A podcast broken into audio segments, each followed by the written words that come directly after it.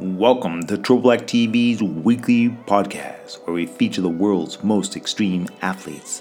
This week, we're featuring Emily Harrington, who is not only a 514 sport climber, but an accomplished ice climber and alpinist, successfully reaching the summit of Everest with Conrad Anker in 2012. And just last year, Emily free climbed Golden Gate, a 41 pitch 513B on El Cap in just six days. Emily, welcome to our show. Great. How are you doing? Fantastic. Hey, thanks for agreeing to do this interview. Yeah, I'm psyched to do it. Awesome. You live in Squaw Valley now, right? I do. Yep. How you digging that? I absolutely love it here. Um, I lived in Boulder, Colorado for 25 years, and that's where I grew up and I just moved to Squaw about four years ago and it's awesome. I just love living in the mountains and we actually live like right at the base of the resort so we can walk to skiing and everything like that. And then in the summer the climbing's awesome and we're only four hours from Yosemite. So So are you a skier or a snowboarder? I'm a skier. Um, a skier. I started skiing when I was two years old and I raced and did all that, and then I actually quit skiing around age 13 to climb. Mm-hmm. And then uh, since moving to Tahoe, I've picked it back up again, and so now it's sort of I'm pretty much half and half between skiing and climbing. That's awesome. Well, I got to tell you, watching the video of you climbing Golden Gate was pretty damn impressive. Thank you so much. I appreciate that. Yeah, it was like honestly, it was one my proudest achievements in climbing, I think. Just like the overall experience was rad. Yeah. Which pitch do you feel was the hardest? The heinous 511 offwidth, aka the monster, or the 13B crux pitch known as the move? Um, I think they're just so different. You know, like the monster, I didn't fall on it at all, but the effort that I had to put forth was so intense um, you know, so it's, it's a little bit unclear on the mo- on the move. I was actually falling a lot and then lowering down and resting and stuff. So I think the experience was far less intense. But um, on the monster, it just it was just such a suffer fest. So I don't know. They were both really difficult in their, for their own reasons. hmm Well, that's funny because I just did an interview with Tom Randall, who, as you may know, climbed Century Crack um, he pretty much said the same thing that it's, it, it is a suffer fest. Yeah, I mean, wide climbing is just like it's just like this really counterintuitive, grovelly style of upward movement. Like I don't even know if it's considered climbing. Was there a particular method, uh, technique that you used that you thought worked best for you? Um, I mean, people kept telling me strategies and, you know, like how you're supposed to do it. And I could just never figure out a way that seemed to work really well. I kept hearing, you know, like you're supposed to toe hook with your foot in the back and then you're supposed to arm bar and just like wedge your way up and then you're supposed to heel toe the outside with your other foot. And I just, I don't know, nothing, nothing really worked for me. So I don't, I can't even remember what my technique was, honestly. I know I used my left elbow a lot though because I totally wore a hole in it. Um, so I think that was part of, one of the main parts of my strategy was just sort of scraping my left elbow upward.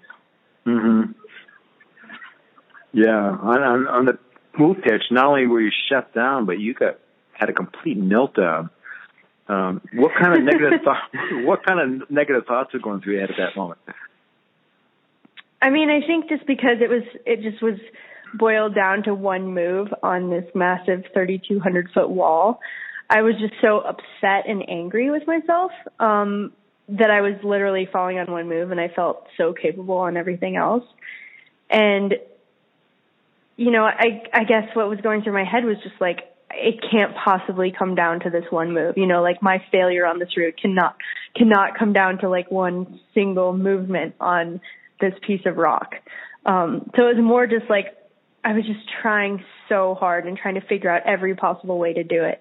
And I was so determined. And in a lot of ways, I, I feel like my process is to go through those negative emotions. It's almost like I have to go through it in order to come out the other side of it Mm. and you know realize all of those things about climbing that we all love and that's that it's only rock climbing and it's it's meant to be fun and it's meant to be this great experience but for me in order to to come to those conclusions I sort of have to go through that struggle and that Mm. challenge and that definitely was a part of it on that pitch So that's definitely part of the process for you to to break that barrier.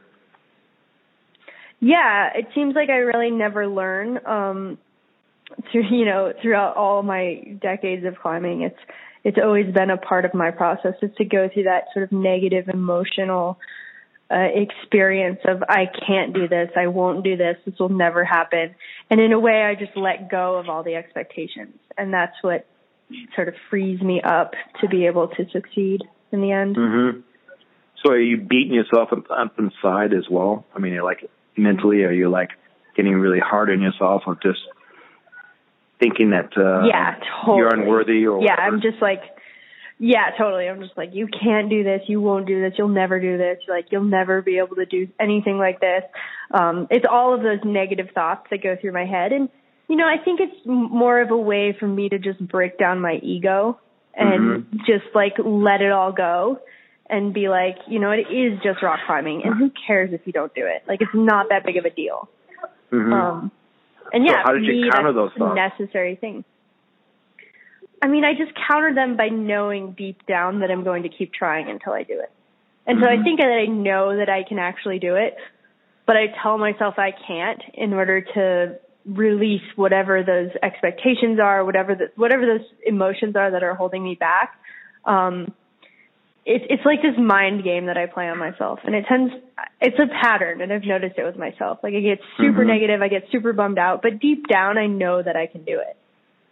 Yeah, I read in a Cosmopolitan article that you said learning how to accept failure has become your most important asset. What did you mean by that?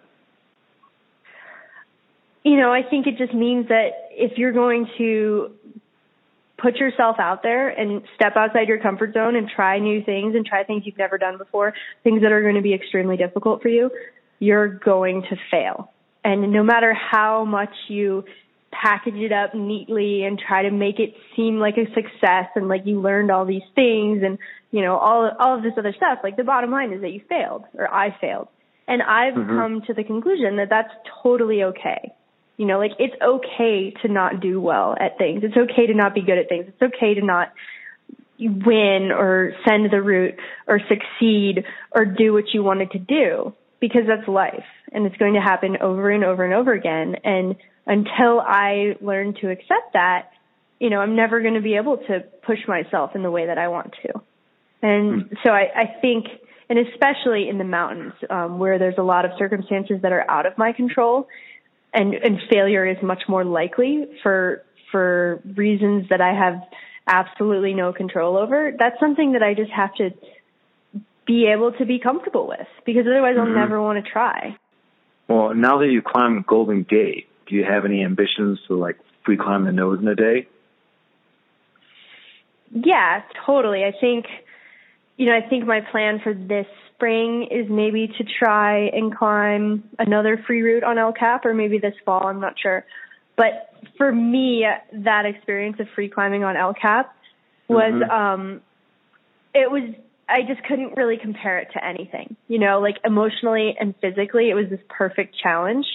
And it's something that I've never really experienced before in sport climbing or competitions, nor in the big mountains. It's this really amazing combination of physical and emotional and mental struggle that I Mhm. that I loved and I thrived off of it and I want to do more of it.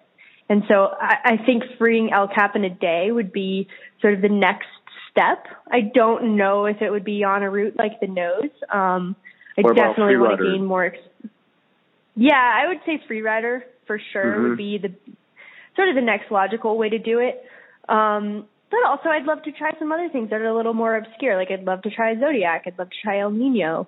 Um, I'd love Mhm. to try El Corazon is one that I'd want to try because you, on those routes, for one, you don't have to climb a monster. Um, and uh, I need I need like a few years to get away, from that trauma.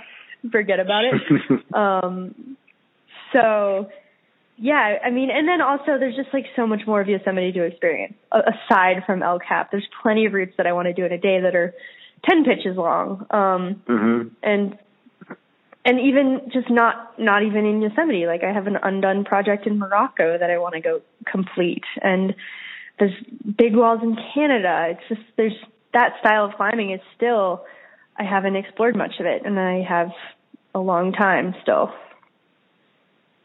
you train quite a bit, don't you?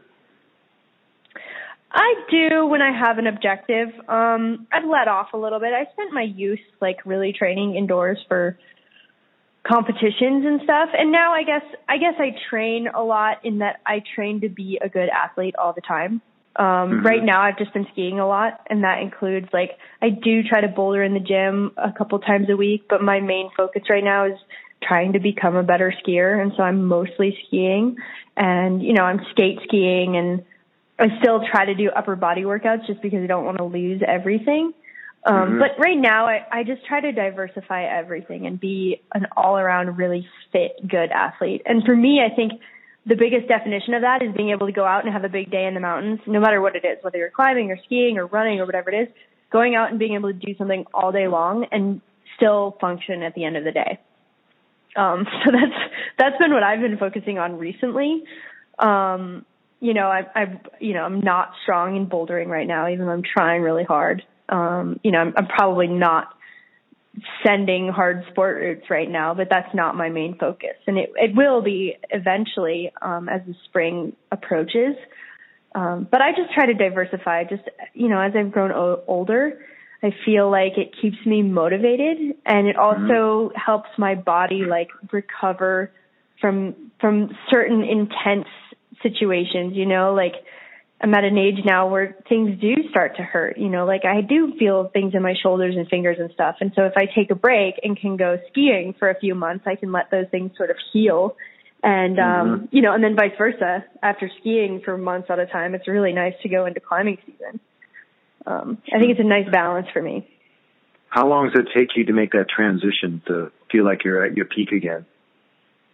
Um, honestly, it depends on if I went to altitude or not. So going to altitude really, really debilitates me. I spent six weeks in the fall at my, at night living at 19,000 feet or above and I was completely destroyed and I don't feel like I ever really reached my peak. I tried to go on a sport climbing trip afterwards and trained for a month and I think maybe after about two months, I was at a decent, a really, really structured training. I was in a, I was in decent shape, and I was, I was at a level that I felt really psyched and motivated, and I was enjoying sport climbing again.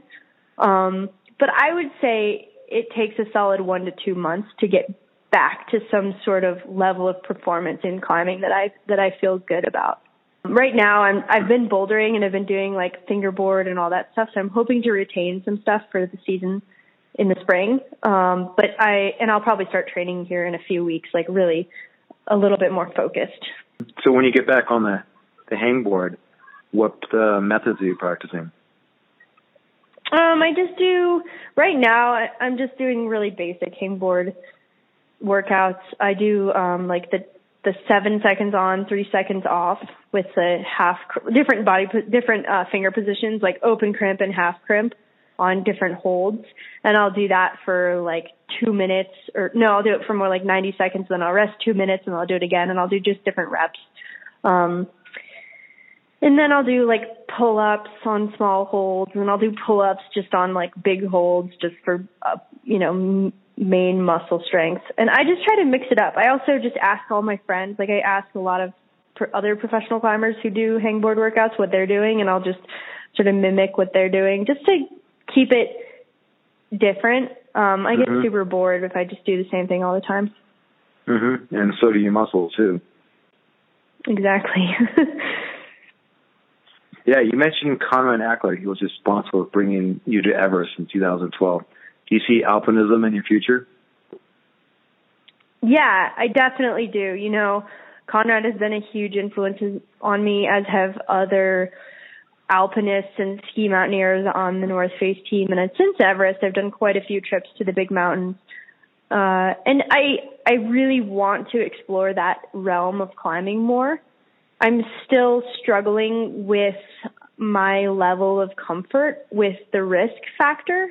Um, mm-hmm. You know, mm-hmm. it seems like in order to push the limits in that world, you need to take more risk or do more dangerous things. And I don't necessarily believe that. Um, and so for re- for me right now, I'm just trying to figure out where that line is and where that balance is. Um, and I am continuing to pursue it. I'm continuing to try to gain experience. I'm looking to people who are more experienced in that world than I am in order to um, gain that knowledge and learn.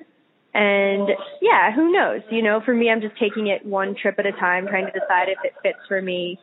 And yeah, just, you know, see, see if, if it's where I want to be in the next the next few years. The good thing about that style of climbing is that I'm just I'm still young in that world. You know, I'm just coming mm-hmm. into it now. I haven't I am gaining experience. I'm gaining that knowledge, and you know, I could theoretically like pursue that for the next decade or so.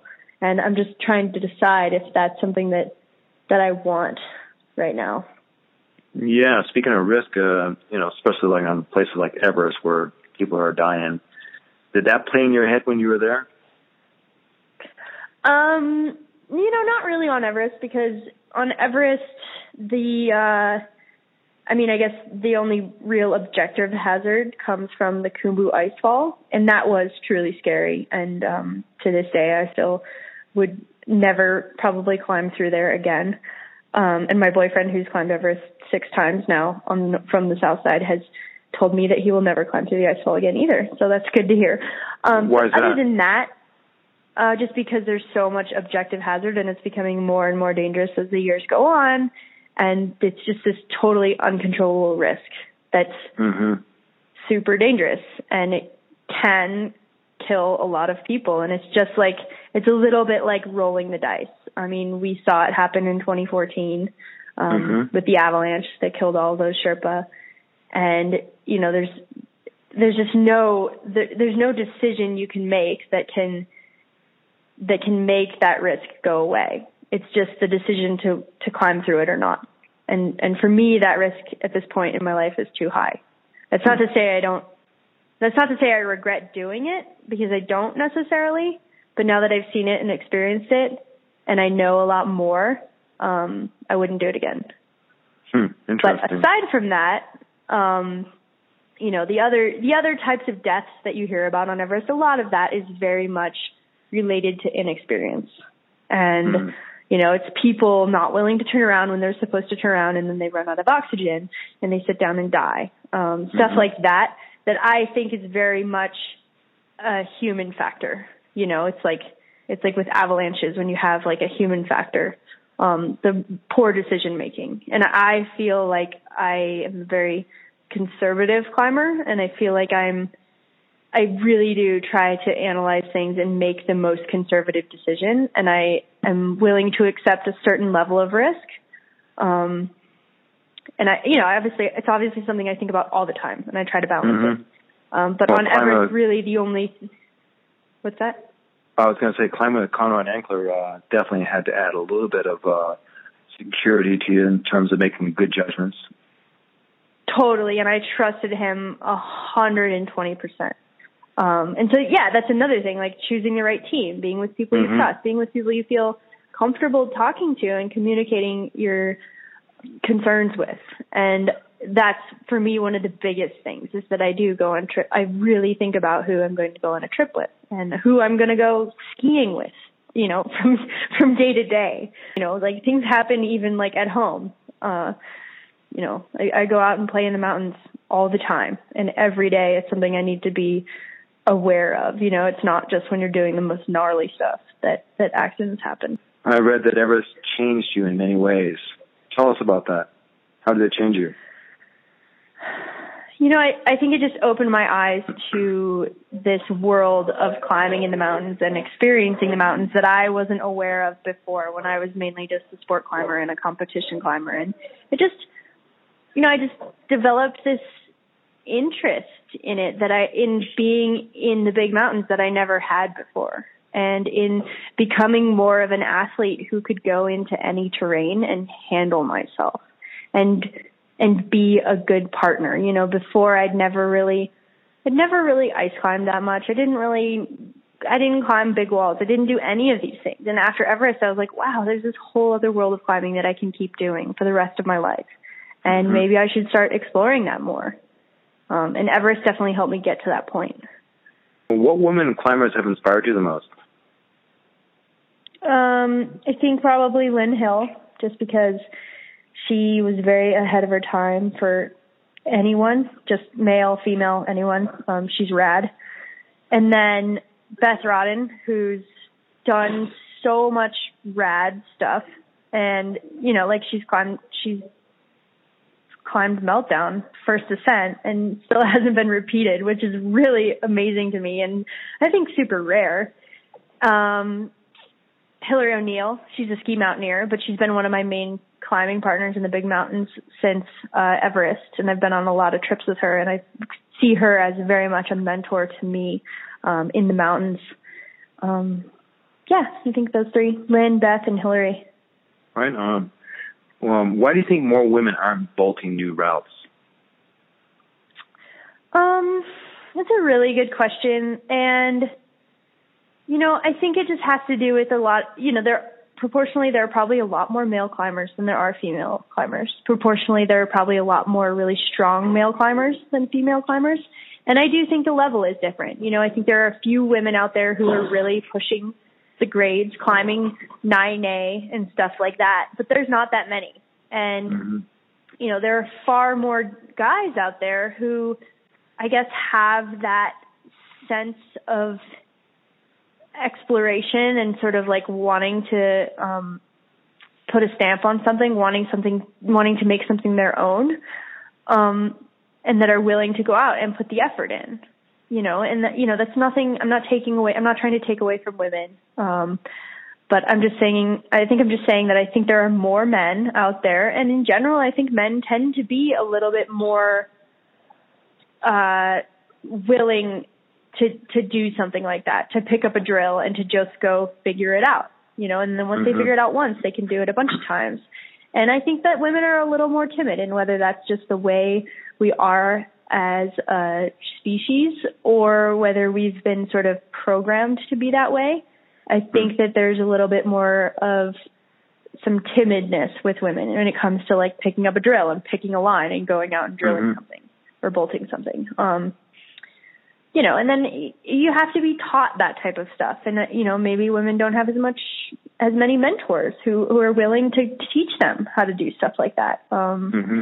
you know, I've drilled, I've bolted a couple routes, but certainly not that many. I have other things that I really want to do. Obviously it's something I'd love to start getting more into, but, um, that's a, you know, I have to really choose to focus on that. Right now it's not my focus. Do you think women are capable of pushing the limits as much as men?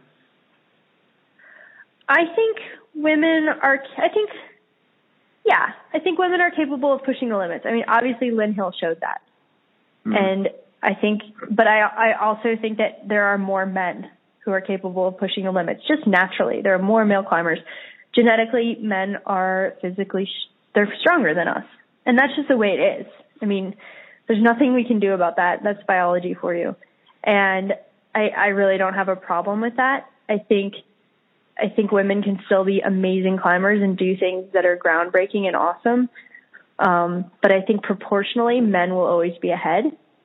Uh, you know, you might have the few, you might have a few like rare prodigies out there, like Ashima, who's who's really like, you know, showing that that women can climb about as hard as some of the strongest men. But but proportionally there's a lot more men doing that than there are women and i think that's mm. just how it's going to be and uh, you know i'm okay with that you know I, I think what impresses me the most is the number of climbing disciplines you practice and have gotten quite good at by most people's standards you're pretty badass you're an ice climber oh, winning the Ouray Ice Festival in 2012. You're an alpinist reaching yeah. the summit of Everest. You climbed nearly a dozen 514 sport routes. You climbed trad on Big Wall, and Golden Gate in six days. How would you compare these disciplines? You know, like, and I mean, thank you for saying that. Um, I cert, you know, I love diversifying and stuff. I certainly think that it's, um, it's taken away from me being like really specialized and really good in one specific discipline. And I'm really comfortable with that. I'm totally okay with that. I, I look up to a lot of um, people who, who choose to specify and become amazing in that specific discipline. um, but for me, it's just like the way that I, it's, it's what gives me the most out of climbing. I actually saw this quote the other day and it was, diversity is like salt. It brings out the best in everything. And I think that that totally fits with what I'm trying to do. Like it just, it's just made climbing for me so much more of this rich and satisfying experience. And it's really like just become an entire all encompassing part of my life. And then not even just climbing. Now I'm like incorporating skiing into it. Mm-hmm. And I just I love that. I feel like I'm becoming such a better, more well-rounded athlete and I want to be the athlete who can go on any trip. And maybe I'm not going to be the strongest and maybe I'm not going to be the best, but I can handle myself and I can be a good partner and I can be competent. The discipline is the hardest to master. um, I'm terrible. I mean, I'm not terrible, but my weakness is bouldering, I think. Um, I find it to be super frustrating and difficult to just like be falling on the same moves over and over again. And it all, I also think it takes a very specific style of training and you have to be really dedicated to training for power. And so that is really hard for me. Bouldering has always been a weakness of mine. And now that I've diversified even more in my climbing, I find it to be even more difficult. Mm. Um, so I would actually say bouldering, like just straight up going bouldering in the gym is really humbling for me every time. And I force myself to do it and it's so I I love it in a way. Like I love it when I do a move that I didn't think I could do. Um, but it's it's so hard for me. Um, so I think I think bouldering is definitely my weakness. And then, you know, on the opposite end of the spectrum, the whole risk thing we spoke about earlier with climbing the mountains. You know, it's just there's so many objective hazards to think about, and you, you know, there's this constant discussion and internal dialogue of whether or not something is worth it that I'm always having with myself. And hmm. I think that that will be this lifelong struggle. And, you know, I, I think the only thing I'm really in control of is the decision that I make that enables me to go home or not. And that's the only decision that really matters in the end. Um, and, and to make it, so, you know, just exactly. So just sort of trying to weigh that decision against my desire to keep experiencing the mountains in this really fulfilling way. I think is hmm. is a big challenge as well. Which do you enjoy the most? Um, you know, I I just like I really enjoy having big full days out. It doesn't even matter what discipline it is. Like if I went if I go sport climbing and I spend all day projecting a route and I try super hard at my maximum and I'm totally wasted at the end of the day, I'm so happy. If I go out and I go on a big long ski tour and you know, like I spend lots of time like skinning and, and boot packing and, and skiing and at the end of the day I'm totally wrecked, then I'm totally satisfied. If I go out and do a big wall that's even you know, that's easy but I spend all day, you know, it's just like I love getting crushed in the mountains. that's like my favorite thing is like ending the day knowing that I just totally destroyed myself over a really long period of time. So I think it's that more like endurance thing. It's just the mm-hmm. you know, like going out there and just doing something all day long and being engaged in it is is my favorite. That's wild. How old are you now? I'm 29. 29. Where do you see yourself in 10 years?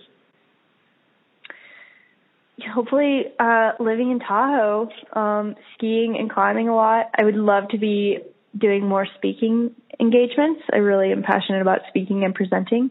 I would love to per- continue to pursue my career as a professional athlete in some capacity or more of like someone who's able to market themselves in that way for a long period of time, similar to how Conrad Anker has. Um, mm-hmm. and I would love, in 10 years, I'd love to have at least started a family at some point. Um, yeah, because that'd be, I, I, that'd be pretty cool. You know, I think for me, um, my whole life and my whole career has been about like my achievements and my goals and my things. And I think at some point, for me as a, a person, it would feel good to be able to have something else to to give to you know what i mean like some mm-hmm. someone to give my time to someone to pass that on to um, and have it be less all about me all the time. Um, I just feel like that's important in life. I don't know. it is important, and that's very cool. They're going to be one lucky kid to have you as a mom. well, thank you. Uh, yeah, I hope so. yeah. Uh, what words of inspiration do you like to share with the Triple Black community, especially to the women that want to climb like you? Um, so I've always liked this one quote. Well, there's a salt one that I liked about diversity, but then the other one is do not listen to unwanted advice. Write your own story. I like that write one. Write your own story. I like that. Yeah, write your own story. Do you feel like you've written your own? I'm in the process of doing that, that's for sure. I hope so. That's awesome. Well, Emily, I can't thank you enough. You have truly been an inspiration to all of our listeners out there. Thank you and, so much. And um, we'll talk again soon. All right, sounds good. Bye bye, Emily. All right, bye. Well, that was super inspiring. I really like that quote about diversity. Diversity is like salt, it brings out the best of everything. And here's a takeaway for you write your own story. Don't let anyone give you unwanted advice. Believe that you have the ability to achieve your dreams and give it all you got, just like Emily. Until next week, my friends, this is Dane Goodwin with Triple Black TV, your entertainment source for extreme sports.